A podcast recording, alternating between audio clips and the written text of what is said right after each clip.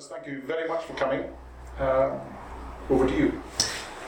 Um, thank you very much, John. Um, this makes me slightly uneasy in that usually when John introduces a speaker, there's a little joke about the person uh, as part of the introduction. Now I fear it'll come at the end, and I have no chance to respond. Um, but thank you very much, and thanks for having me. Thanks uh, all of you for coming out. Um, I'm looking forward to, to hearing your um, comments in response to this presentation that I'll give in which um, I have rather sort of immodestly, not being afraid of heroic failure, taken on this sort of big question what's happening to our media? Um, and not looking simply at a single country, but looking at um, sort of big questions and big trends about media developments in a range of eight different countries over a period of 10 years. Um, and if you will, the premise is very simple, um, and one I think that's shared by most people in this room, though we shouldn't uh, accept it as uncontroversial, which is that Journalism matters uh, for democracy. It's integral to how popular government has come to function in the 20th century, and hence we need to understand how journalism is changing to, to um, understand how democracies will evolve in the 21st century. Um, the countries I'll speak about in particular, or I'll use examples from, that dealt with in details in, in the report with the same title that's being published today by the Reuters Institute, um, are six um, affluent democracies, namely Finland, France, Germany, Italy, the UK, and the US. And then two emerging economies, Brazil and India, to provide sort of a counterpoint and a challenge to the tendency to discuss journalism solely within the framework of sort of affluent um, Western democracies, if you will. Three um, very basic points before I sort of dive into the big questions and big trends, if you will, um, that are empirically well supported, but sometimes forgotten in conversation about the state of journalism today, that I just want to put out there as a starting point. Today, in 2012, most professional journalism is still being funded by revenues from offline uh, media, uh, legacy media organizations uh, like newspaper companies that don't like to be called newspaper companies anymore because they also do many other things, uh, but make most of their money off print, uh, and broadcasters, commercial broadcasters, and public service broadcasters.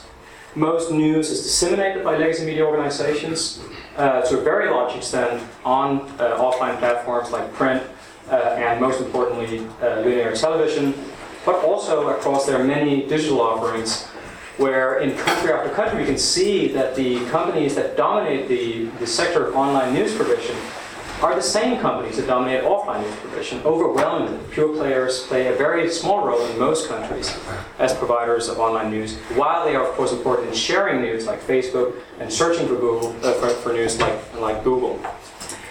And finally, um, in 2012, the majority of media use for most people in most countries, including countries like this one or Scandinavia, where internet penetration is about 90%, is still quote unquote old media.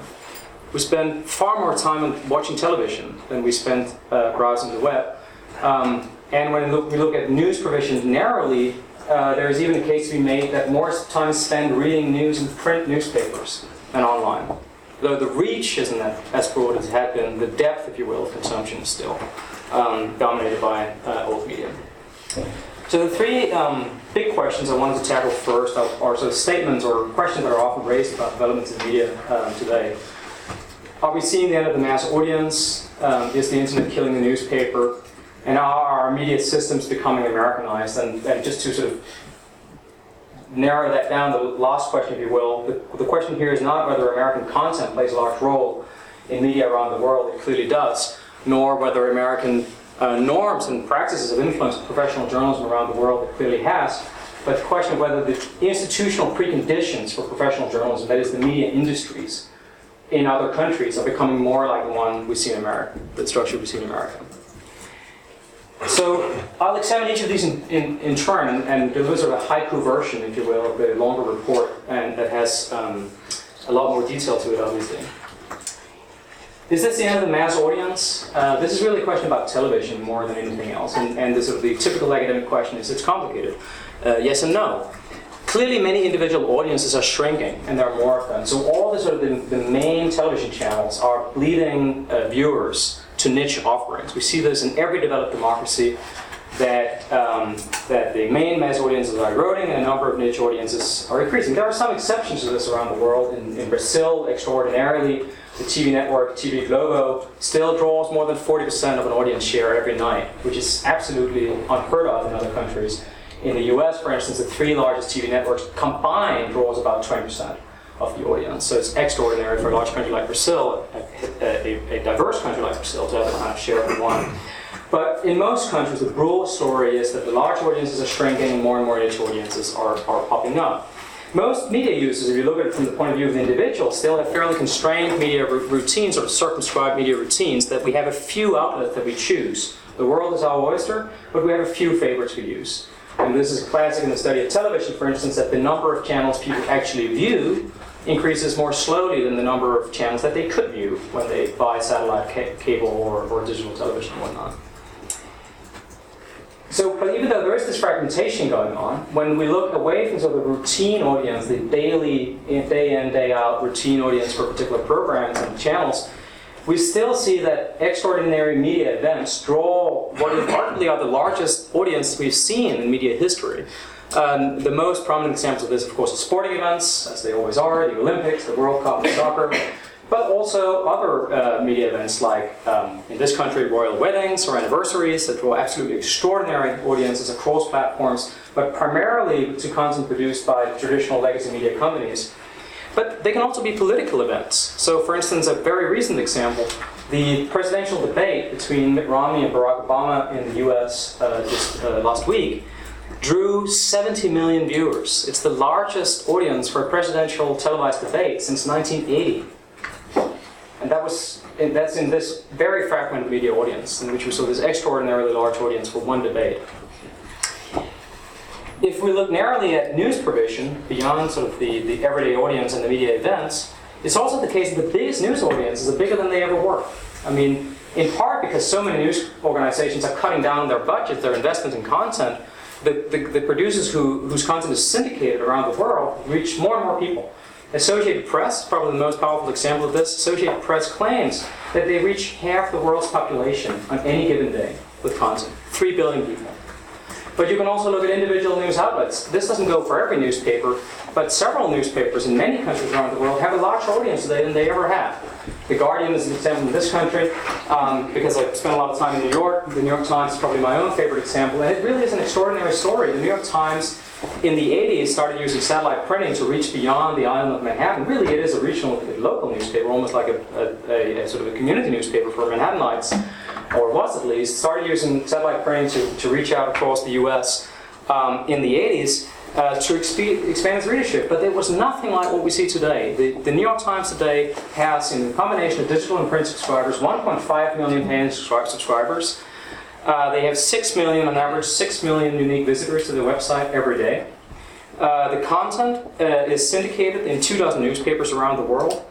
And, uh, through, in, in, and 6 million readers in 32 countries read the, the, New York Times weekly supplement that's bought by newspapers around the world. The audience the New York Times reaches today is larger than it has ever been in its history.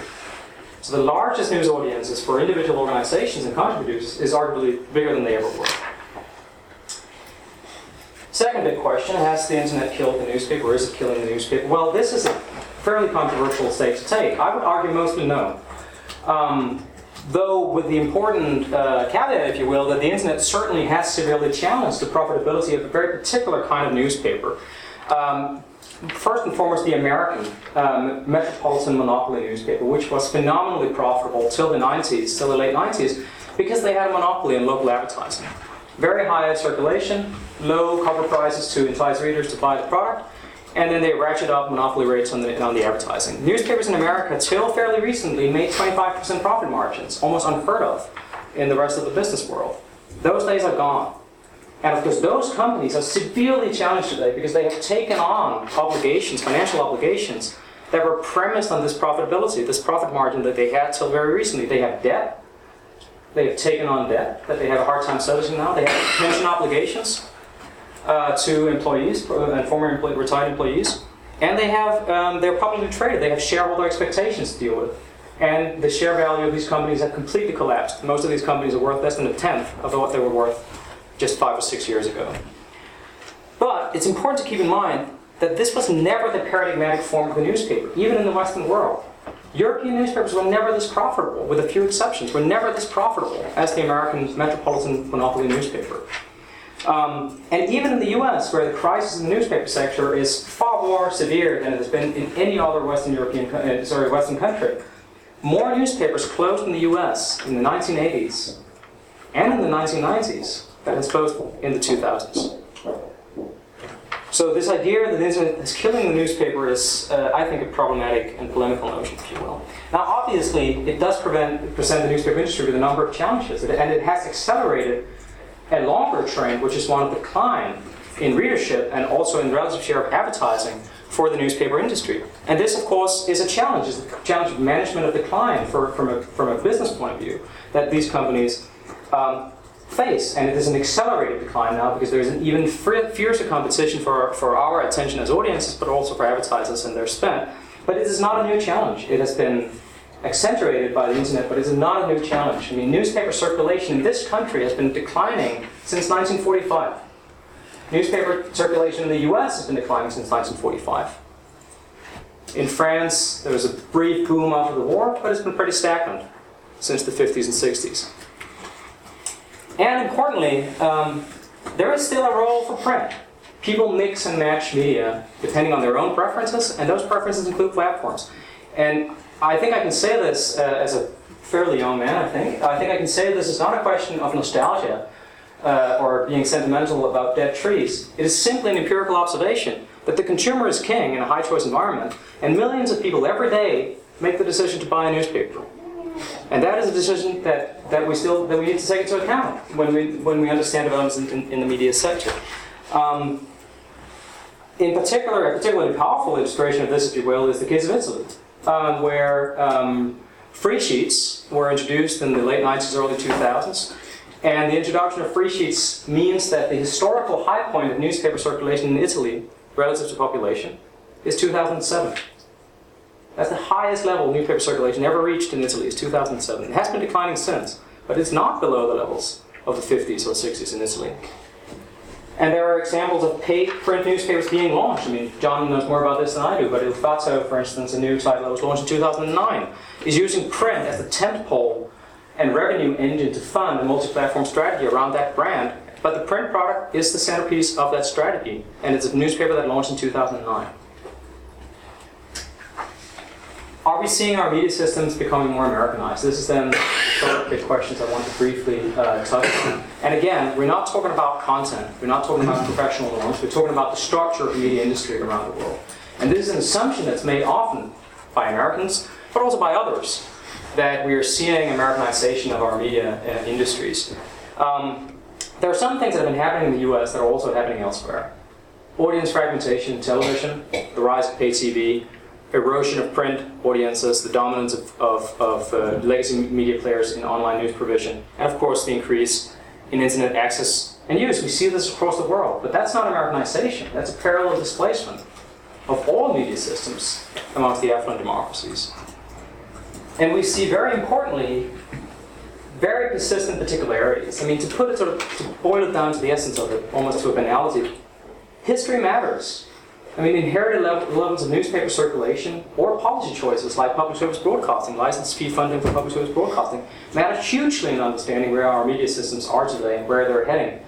To take one um, example, which is a slightly polemical one because sort of linear projections into the future are often problematic, but if the decline in newspaper circulation over the last 10 years, if we project that into the future, it'll take 70 years before newspaper circulation in Finland, for instance, reach the level of where France is today. And it'll take another 20 years before it reaches the level where Italy is today. And there are newspapers in Italy.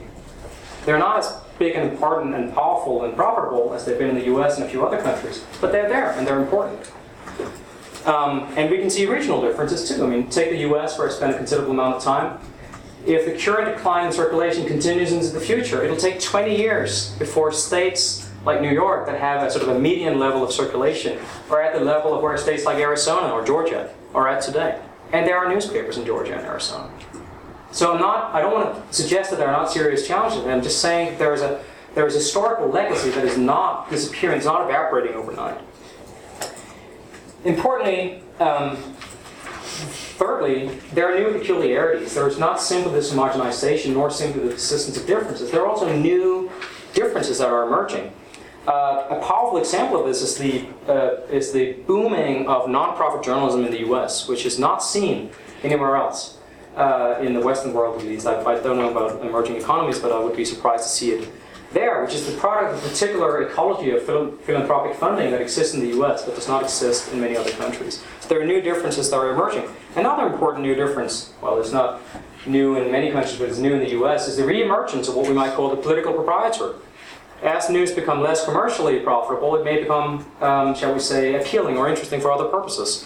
So, um, uh, you know, the, the classic example in Europe would be France or Italy, but in France, for instance, every single nationally distributed paid print newspaper in France that deals with news is owned either by a political or social organization or by a large industrial conglomerate with regulation sensitive businesses or by billionaires with political interests or sympathies. Every single nationally distributed newspaper in France. And we see this emerging in the US too, where conservative billionaires have bought up newspaper properties recently.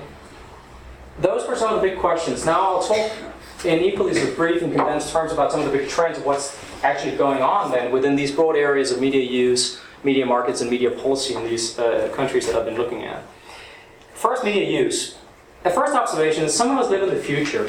Um, a subset of the population uh, have um, fully embrace the opportunities of the digital ecology, uh, smartphones, tablets, uh, anything, anywhere, anytime. And they live uh, almost literally in a fantasy world in which everything is freely available at any time of their own choosing. Um, because that content continues to be subsidized by revenues generated on legacy platforms. So print newspapers, the profits from print newspaper pays for the digital product that is essentially given away. The same thing with world broadcasters who put their content for free online. There is very little money to be made online, but yet this content is being shoveled out for us to enjoy for free. It is a fantasy world, it is not sustainable, and it is it will have to change, and it is changing. We see a, a, a rapid, if you will, um, rise of paywalls around the world from 2010 onwards when continental European newspapers started pioneering this again. In 2011-12, we've seen it in the UK and the US as well. Um, it's a retrofitted future, and this, uh, for those who are sort of sci-fi buffs in the room, I'd say we're, we don't live in sort of the Star Wars wor- Star Wars world in which we've had a radical, radical break with the past and live in a totally new environment. It's more like a Blade Runner environment where we can still see the remnants of the society we are leaving behind. Um, if you look at, first in the U.S., one of the countries in which the digital uh, revolution has had the, heart, the, the, largest impact on the media um, sector, um, even there. Interestingly, the so-called early adopters or digital natives uh, that are uh, the most frequent users of news online are also read more print newspapers than the rest of the population. People mix and match on the basis of their own personal preferences, and they uh, also use uh, legacy media. Legacy media are under pressure because of the uh, increase in choice, but it's still part and parcel of everyday media use for millions of people, including people who have embraced the digital revolution. If you take the US as an example, if you take 10 Americans, um, two of those Americans are not going to get any news on a regular basis. Um, one of those 10 Americans will uh, only get news from uh, offline sources, so print newspapers and, and television. Um, one of those Americans will only get news from digital sources, um, but the remaining will mix. They will use both legacy media and uh, so-called new media, digital media, various sources. The paradigmatic form of media use today, arguably, is something like someone using their smartphone while watching television. And of course, um, this future, both the sort of the, the vintage, the sort of the, the, distilled digital future, but also the retrofitted version, is not evenly distributed. This is most important, of course, across borders, and that emerging economies plainly are not as long, as far along in terms of access as uh, more affluent democracies. Um, but even within the world of affluent democracies, there is a um, stubborn 10% minority left that are not um, that do not have uh, internet access. And while the there was rapid growth in access for the for the period roughly from the late 90s to the uh, the the around 2007 2008, actually that has stagnated, and it is not clear that there is a situation around the corner in which we will have universal access to unlimited uh, high-speed broadband. There is something like 10% of the population, not only older people, who are not uh, connected. Turning to media markets, um, the first point, and in a way this should be absolutely terrifying for those who work for legacy media companies, is that the cyclical changes, that is recessions, the early recession after the dot-com boom in 2000, and then now the recession from 2007, 2008 onwards, have hurt legacy media companies far more than the internet has when you look at the revenue structure. The in advertising that's driven by cycles in the economy has had a much more severe impact on the business of legacy media companies than the migration to digital. Why is that terrifying? Well, it's terrifying because the audience, though as I suggested, it hasn't moved wholesale online, the audience has actually moved faster online than advertisers have. And over time, a rule of thumb is that advertisers, of course, follow audiences. That's, those are the people they want to reach. So the real structural uh, readjustment is ahead. It hasn't happened yet. And the majority of the losses of revenue we've seen uh, to some extent in commercial broadcasting, but much more so in the newspaper sector across the, the, the Western world, is driven by the financial crisis. It's a much larger component of this, uh, of this of the crisis so far than the digital transition, which lurks around the corner. Obviously, newspapers have lost particular kinds of advertising, classifieds advertising, real estate, automobile, um, jobs to specialized online sites that has had a very particular impact on, uh, on that sector. Um, and TV is next in that uh, the, the, uh, so far the limitations of, of, bandwidth and the low quality of streaming services meant that linear television still gives a much better experience. I think all of us know this, that even the BBC iPlayer with a good broadband connection isn't as good as your, as your digital um, receiver in terms of, of watching television. You don't get the same quality image, you don't get the same kind of consistency in service. You'll get freezes, you'll get buffering whatnot, even with good broadband.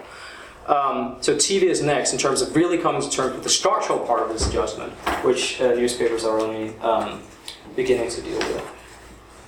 Finally, and this I think should be particularly terrifying for the journalists in the room, um, I think I've moderated my optimism since John and I last spoke. Historically, or in the post-war period, there's been a, a, connection between the total amount of money that's spent on media by consumers and by advertisers, and the money that's invested in journalism. And that link existed in particular in the newspaper industry, where the product, if you will, to use that crass term, was a bundle that had all sorts of stuff in it that included news. And that, all that, that bundle with all that stuff made more money, more money was spent on news as well. And often those companies were also run by journalists uh, who, who like to invest in news. And in commercial television, in many countries, there, was public, there were public service obligations that were politically imposed on broadcasters in return for the spectrum that they got, the, the scarce spectrum that they got access to. Uh, they were um, obliged to invest in news, or at least felt it was in their own interest if they, if they wanted their license renewed to invest in news. Um, but this, these links are coming apart. The newspaper bundle is disintegrating before our eyes uh, as people pick and choose what they want to read uh, instead of, of paying for a bundle with, with a package of information. Uh, commercial broadcasting, free to air, is losing ground to pay television. Pay television, this, this link was never established politically and doesn't exist economically.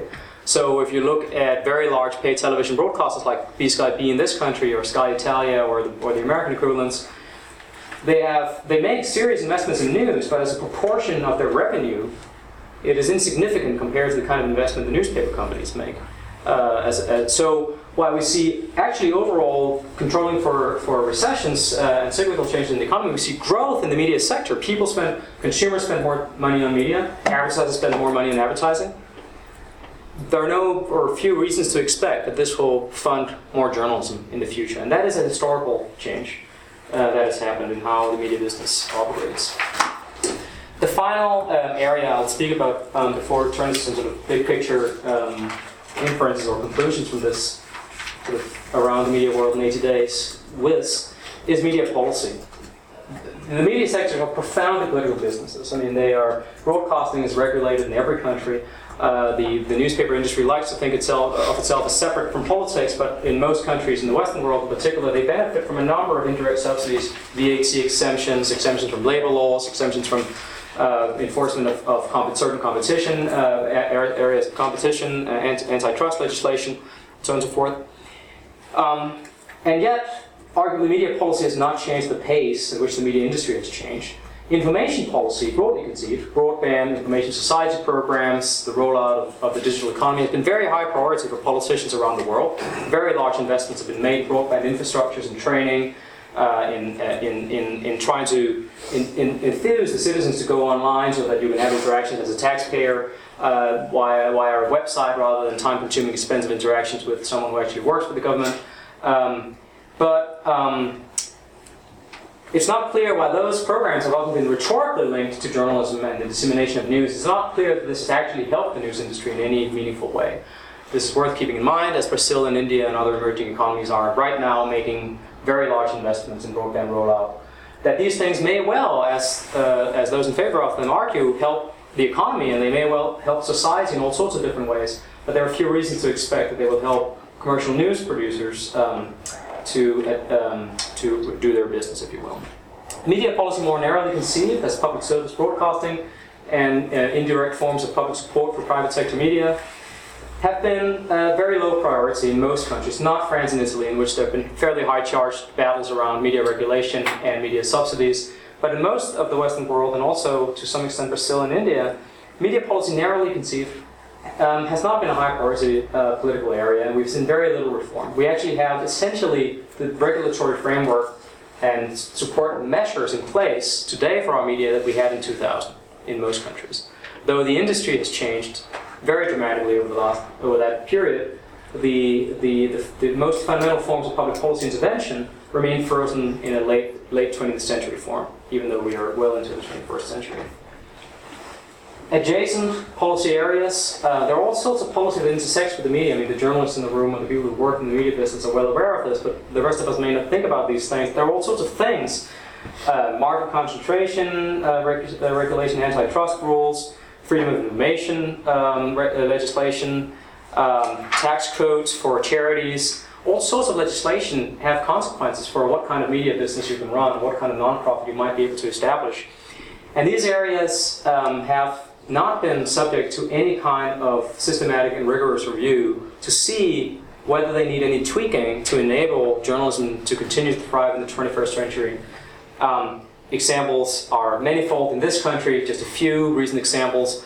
The, um, the OFT uh, took a very strong line on the merger of a few regional newspapers in Kent and South uh, East England uh, arguing this would constitute a local monopoly, whereas clearly the, the B Sky B acquisition was not seen as a major problem until things blew up in the face of News Corporation for other reasons. Uh, so there are questions around sort of market regulation, whether, whether we are up to date on what constitutes a media market today. Um, other examples in this country, nonprofit journalism. The Charities Commission has not recognized journalism uh, as a, as a um, a nonprofit endeavor yet. The Bureau of Investigative um, Journalism has been waiting for two years for approval before they can start fundraising as a nonprofit. Um, so there are all sorts of areas in which um, there is a real need for uh, review, if you will, of, of media policy. I'm going to whisk through in an equally high tempo and sort of condensed form some general observation about what, is, what does this mean? I mean, I started with this proposition that the reason we should care about journalism as an industry in a, in a more profound way than we care about furniture manufacturing as an industry, not simply as a question of jobs and profits, important and legitimate as those concerns are, but as a question of democracy, of where our societies are heading. Um, what does it all mean? Well, it means that in terms of the industry, um, dramatic as the changes have been over the last 10 years, and those of you who work in the media sector can, can, can affirm that, that they have indeed been dramatic, we are at the very beginning of this transition. I mean, the real shift hasn't happened because that is uh, will come in the form of a cohort effect in media use as older media, uh, as mortality takes a toll on older media users, and a new generation that has grown up in a digital environment um, becomes more representative of the general population as, as advertisers move more wholesale to what's called content-less advertising on online sites, for instance, and thus indirectly subsidizing even less journalism, um, and um, hopefully as media policies adjusted to the new realities of the 21st century. If you want to draw sort of a grand historical parallel, um, and say that you know the introduction of the internet protocol in the early 80s is sort of the our times equivalent of Gutenberg's uh, movable type uh, printing workshop in, in, in, Germany in the, in the, in the early 15th century you know, then we're 30 years into this. I mean, we're about as far into the digital revolution as Europe was into the printing revolution in the late 15th century. A lot of things have changed. A lot of things had changed at the end of the 15th century in Europe, but a lot more changes around the corner. This is a sort of a, if you will, um, slightly polemical point more towards my academic colleagues, if you will. There is a tendency to sort of mobilize these the sense of urgency, if you will, which is right, there is a sense of urgency. Something needs to be done if we want to proactively shape our media environments of the future. But there's always this appeal to the critical juncture, this idea that we are at crossroads, uh, at a crossroads in which paths are open to us. I'm afraid it's not um, very plausible this is the situation we find ourselves in. I think this it will be a prolonged period of change, and that's also what the analogy to the printing revolution is meant to evoke. Um, that as it took uh, decades or even centuries for that to fully unfold, we should expect it to take decades or even centuries before the full consequences of the digital revolution become evident. As it took uh, decades for broadcasting to find its feet, radio broadcasting first in the 30s and television broadcasting in the 50s, and, and, as it took decades for the newspaper industry to reconsolidate after the emergence of these new media, the crisis that American newspapers suffered in the 30s with the combination of the rise of radio and the Great Depression is directly comparable to the one they face today. Actually, the revenue declines are almost exactly the same, about 40% in current terms of per capita revenues. So this will take years. This is no comfort. Um, but that's also an opportunity because it means there is time, um, not time to sort of sit and ponder um, what, one, uh, what, what should be done, uh, if you will. Well, there's also time for that. That's more for my vocation, if you will, for, for the journalist and, and media uh, uh, industry um, uh, managers and media policymakers and whatnot. But there is a time, if you will, for entrepreneurs, uh, for journalists and others who want to in, engage proactively in shaping the future of this environment. It is in flux, and there is an opportunity now to think about where we are heading. Um, where are we heading? Well, without a change of course, the direction of travel is the one that's been for 20 years, since before the internet. Before the internet became a mass medium, if you will, or a widely used platform. It is a direction in which we'll have further fragmentation of most media audiences, the proliferation of niche audiences. Uh, we have a, um, um, we will have more and more media, uh, more and more platforms, more and more offerings and whatnot, but the, where the link between um, media, uh, the media economy and, and, journalistic, professional journalistic news production is, is, uh, is eroding or even broken. So it'll mean less news. Um, not for the few who care deeply about news, those who are willing to pay. Uh, there is a rise of elite news, specialized information services for financial industry professionals, for lobbyists and whatnot, but also for just for affluent news consumers. The Economist is doing well. The Financial Times is doing well. New York Times have lost about a third of their revenue, but they seem to have found a path forward, at least, for building a global company out of what was a local newspaper. Um, but less news for the less interested, less affluent, general audience who are also drifting away, if you will, from news provision. Their public service um, and the commercial public service providers remain the main sort of you know um, sort of mass audience, if you will, for news, but those are eroding, and it's not clear that there's anything ahead to replace them. In emerging economies, the story is more upbeat uh, in both in Brazil and in India. Economic growth, uh, the growth of uh, lower middle class, if you will, or people who are entering the formal economy, is fueling tremendous growth in the news industry. Um, how much it benefits professional journalism varies somewhat in India. Growth is pretty much across the board um, double-digit growth in much of the newspaper industry, for instance.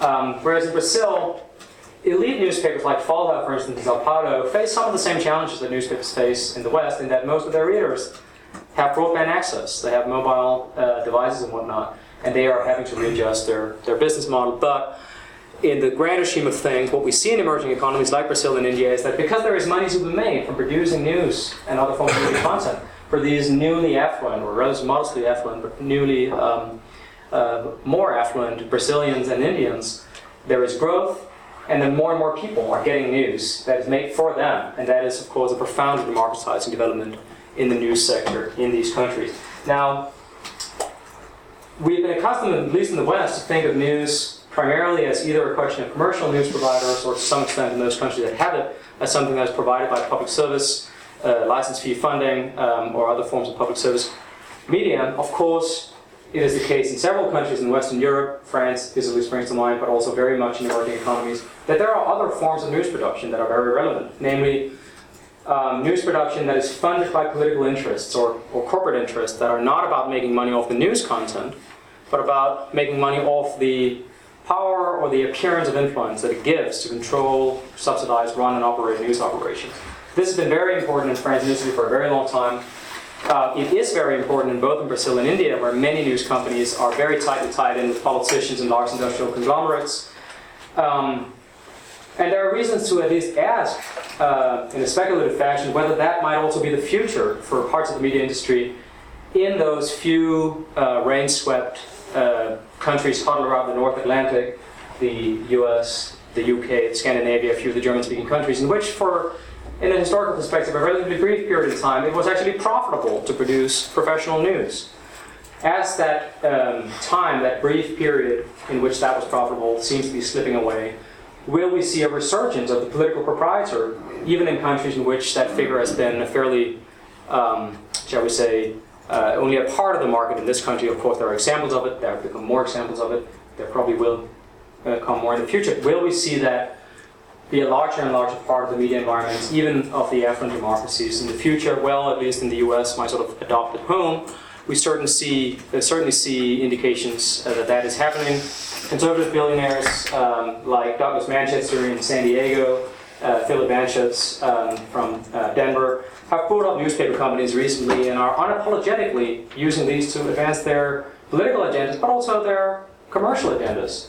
Uh, Douglas Manchester is a real estate developer, owning the San Diego Union Tribune, or UT San Diego as it's called now, uh, and the most important uh, community we- newspaper in that city. Gives him tremendous power to influence decisions that have immediate consequences for his main business as a hotel owner, as a real estate developer. And of course, we see this in Brazil and India too. This is a very real question whether the very large growth we see in the media industry in Brazil and India is big enough to make it more attractive to run your newspaper or your television news channel or your news website as a news service oriented towards the citizen than it is to run it as um, a form of PR on behalf of a real estate developer, on behalf of a mining magnate, on behalf of someone active in telecommunication or other regulation sensitive industries. So with that, um, I will end and thank you for your attention.